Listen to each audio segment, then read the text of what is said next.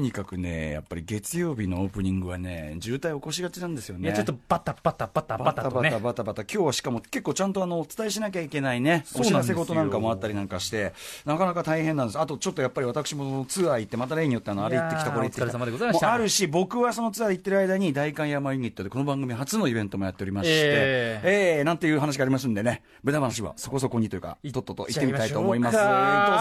クスジャンクション.6月3日月曜日時刻は6時を過ぎました。ラジオでお聞きの方もラジコでお聞きの方もこんばんは。TBS ラジオキーステーションにお送りしているカルチャーキュレーションプログラムアフターシックスジャンクション通称アトロク。パーソナリティは私ラップグループライムスターの歌丸です。そして月曜パートナー TBS アナウンサー熊崎和人です。はいということで、まあ、熊崎君もねまた週末はいろいろねお忙しかったり、週ね、末そうですね、まあ、経営はでしょう喋ったり、スポーツ取材行ったりとか、もう毎週そんな感じですね、僕に関しては。やすまあだから週末こそが結構仕事時週末こそ仕事をして、まあ、平日皆さんが働かれてる時に、割とまあ休みをいただいてるっていう形のでグラビググラビアを目の皿のようにして見るというそうですね、そういった活動を活動しているというね。展開しています。今日は後ほどちょっと熊崎君大活躍の巻がありますので後ほどよろしくお願いいたします。緊張してるねちょっとね。半端じゃないんですよ。うん。さあ、でですね、まず、はい。えっ、と、そう、6月に入りましたということなんですけどえっとね、えっ、と、まず、ライムスターのそのツアーでこんなことしてきたとか、そちらの話の前に、はい。えっと、6月、えっと、2日土曜日？土曜日？土曜日曜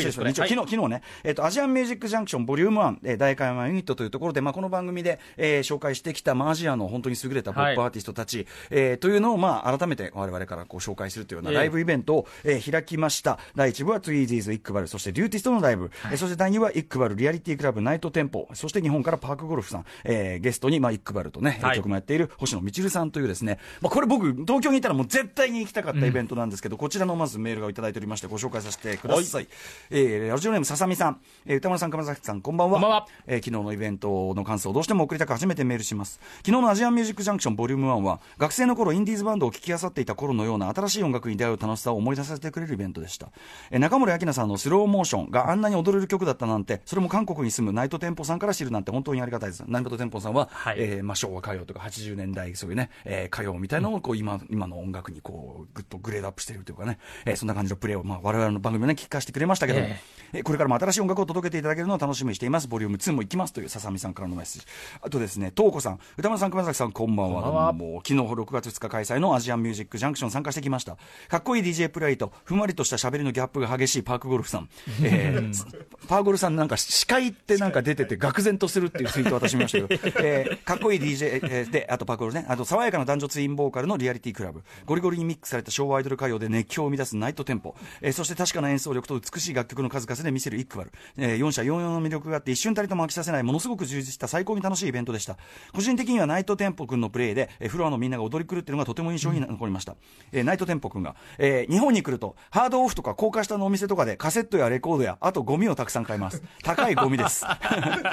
ゴミ人間とか言ってる。高いゴミ。話していたのが面白かったです、えー日本ではなかなか見られないアーティストを生で見ることができてとても贅沢な楽しい時間でした、えー今後放送上でのライブが今回のようなイベントがどのような形で展開していくのか分かりませんがアトロック初の継続的なプロジェクトとして応援していますというね。ありがとうございます皆さん。ありがとうございます。えーいただいておりますメールね、えーということでございます。行きたかったな非常に盛り上がって、満員御礼御礼とん。いうことですね。はい、えー次回、まあ、私、ツアーとかね、つうんなんていうか、仕事入ってない時は必ずね、えー、長谷さん自体と思います。あとですね、まあ、我々ライムスターはその頃結成30周年ツアー、47都道府県ツアーの、えーっと、6月1日土曜日が山口県の、えーライジングホールというところ、そはい。して6月2日日曜、昨日は島根県の松江というね、えーところに行ってまいりました。えーメールもいただいております。代表的なところ、いっぱいいただいててね、いつもご紹介してますえーラジオネーム、えー、34歳男性、コソドロさん、えー山口でのライブに参戦してきたので、コンソを送らせてもらいます。私は現在、転職を目指して仕事をしながら資格の勉強をしているのですが、その勉強が絶不調で、また人間関係でも落ち込むことがあり、自分に対しても他人に対しても期待したところでいいことないなとすごく落ち込んでおりました。えー今回の全国ツアーに対しても、曲もまだライブで歌えないし、勉強中だからなといかない理由をうだうだつけていたのですが、山口でのライブが6月1日という告知を聞いて、内なるシュワちゃんとチャラ男が、カモン、カモン、ドゥイなーいっちゃい.いっちゃいますか。ちゃいま同じ、同じ人物じゃない。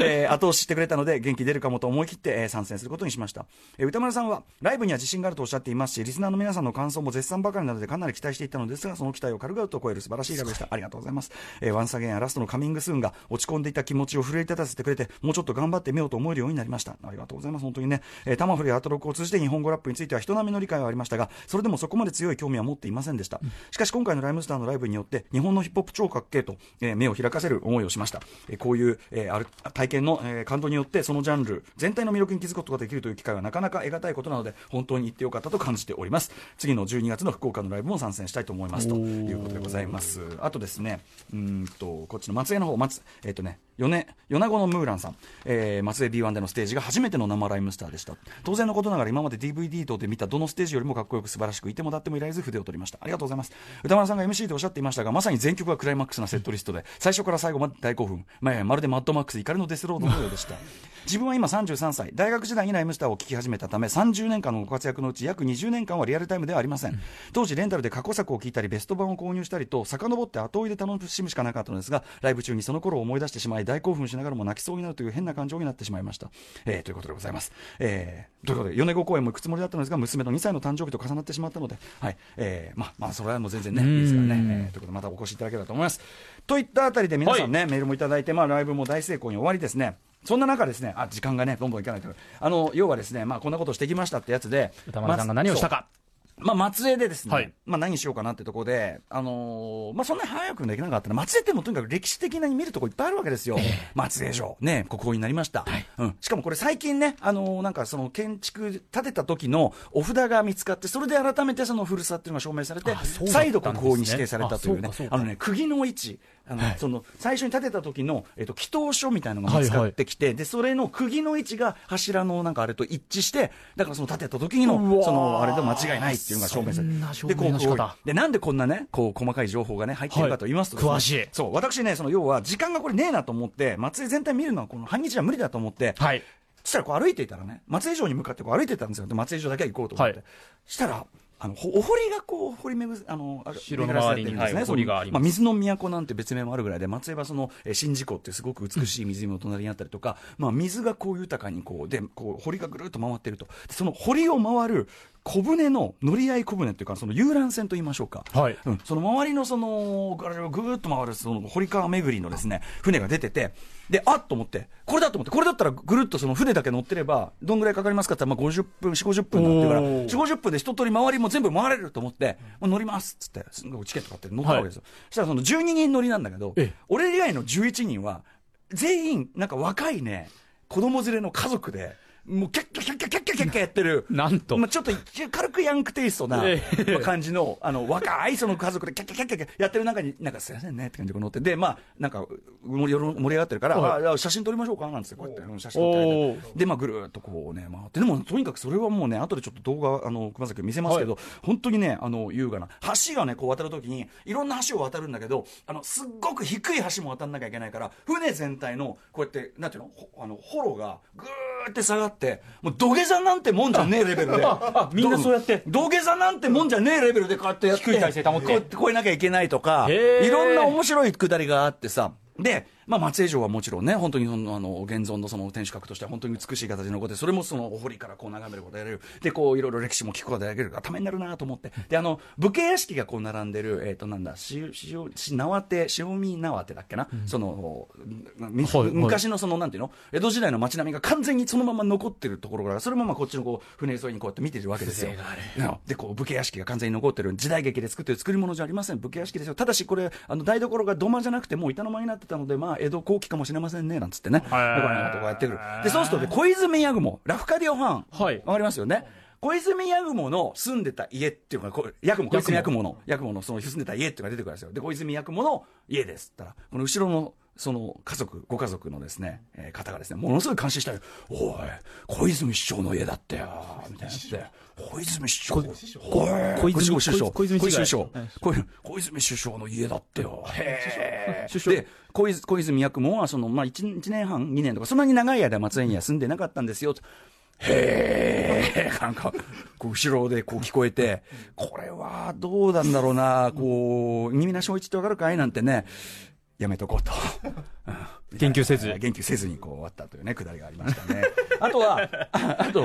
やっぱりね、あのやっぱ地方行ったらね、何がやっぱ僕は見るべきかと、やっぱ箱物ですよ。やっぱはいり箱物が一番どっかんどっかん金を落としてるんですから、これやっぱ島根県立美術館というところに、これはね、またあの、しあの宍道湖沿いの、宍道湖の、宍道湖ってそのなんかその夕日がすげえ綺麗なんだってさ、だからそのベストタイミングで行ったらもうすっごい綺麗だろうもう、もう湖ドーンと広がって、ここにドーンってやっぱ美術館があって、めちゃめちゃ立派な美術館で、えーそこでまたね、堀江雄生さんという、ね、堀江雄生さん。です。これ絵師の方、江戸時代の絵師の方、これ全国的にはほとんど名前知られてない方なんだけど、その人の足跡をまあ送ったやつで、これの展示もめちゃめちゃ面白かったし、というようなね、お話でございました。さあ、といったあたりで、今日はね、いろいろね、お話ししなきゃいけないことがいっぱいありまして、渋滞中。行ってみましょう。ここで、アフターシックスジャンクションからのお知らせです。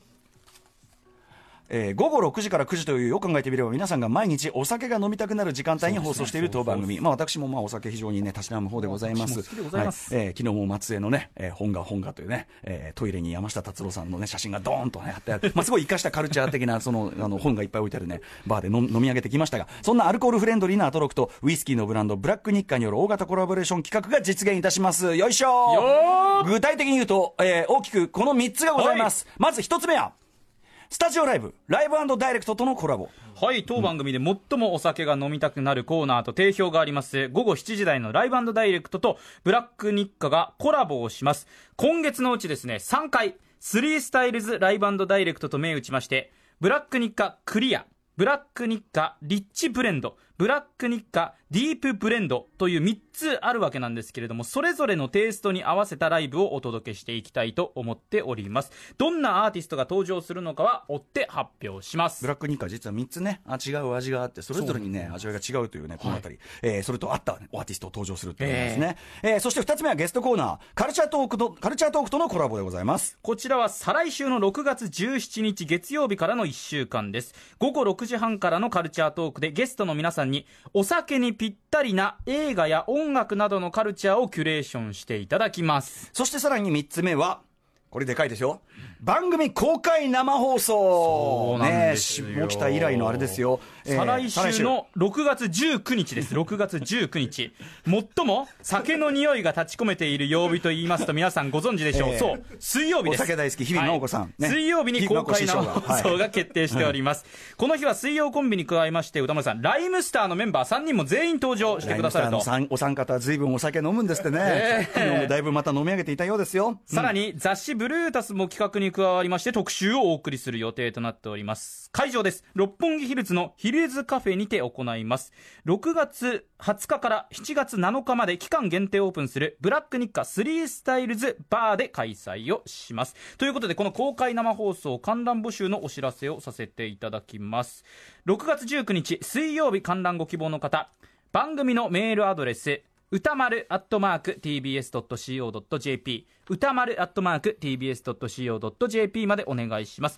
おところ氏名年齢電話番号を書いてお送りください。会場の席が60名程度と限られていますので抽選となる可能性があります、締め切りは6月7日今週の金曜日。今週の金曜日の放送終了後午後9時となっています。当選した方には抽選後即座にご案内をお送りします。また予定がちょっとまだ見えないな。ただ当日時間あるかもしれない作れるかもしれませんという方へ向けてですね、え当日わずかではありますが自由観覧エリアもご用意しますのでぜひ皆さん会場へお足をお運びください。はい、ということで、ね、あーちなみにじゃあ、そのさ、ブラック日課のこのあれにさ、昨日どんな感じでお酒飲んだかっていう、どんなね、いろんな地方にもね、素敵なね、カルチャー的なカフェとかバーとかあって、ええ。前のあの本屋プラグさんってね、和歌山で紹介したし、今回の松江も本が本がっていう、こういう、すごいね、おしゃ本が。本がうん、あのすげえ本、本文庫本がむっちゃくちゃずらーってな、まあええ。なお父様のね、そのマスター、オーナーの、マスターのお父様の蔵書らしいんだけど、まあ、いおしゃれな店なわけ。レンガ色の扉でね。ってね。はい。でもね、トイレ、こんな感じ。ダーン。おっと？これは、えっと、トイレあの山下達郎さんの実物大の写真があって、俺、思わず悲鳴を上げました、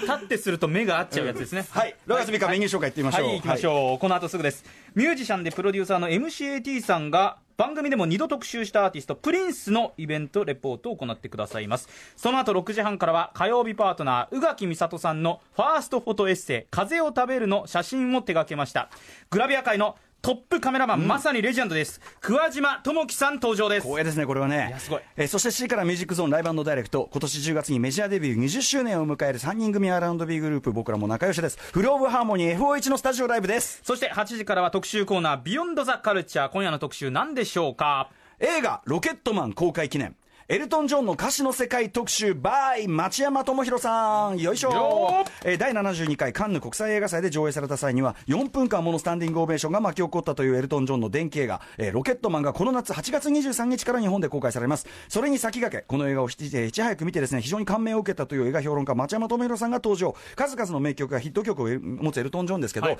日本だとその本当の凄さみたいのいまいち伝わってないとこあるんじゃないか。僕もなんかそんな感じがあるんですよね。ということで実際エルトン・ジョンはどんなことを歌ってきたのかその歌詞の世界を町山さんに解説していただきます。さあこの番組では皆様からの感想やリアクションなどメッセージを募集しています。歌丸アットマーク TBS.CO.JP 歌丸アットマーク TBS.CO.JP までメールください。読まれた方全員に番組ステッカーを差し上げます。はい、えー番組では各種 SNS も活動中でございます。ツイッターではお知らせや放送のフォローインスタグラムではスタジオの模様そして LINE では日々放送前に番組の予告が届きます。チェックよろしくお願いします。それではアフターシックスジャンクション行ってみよう。After Six Junction.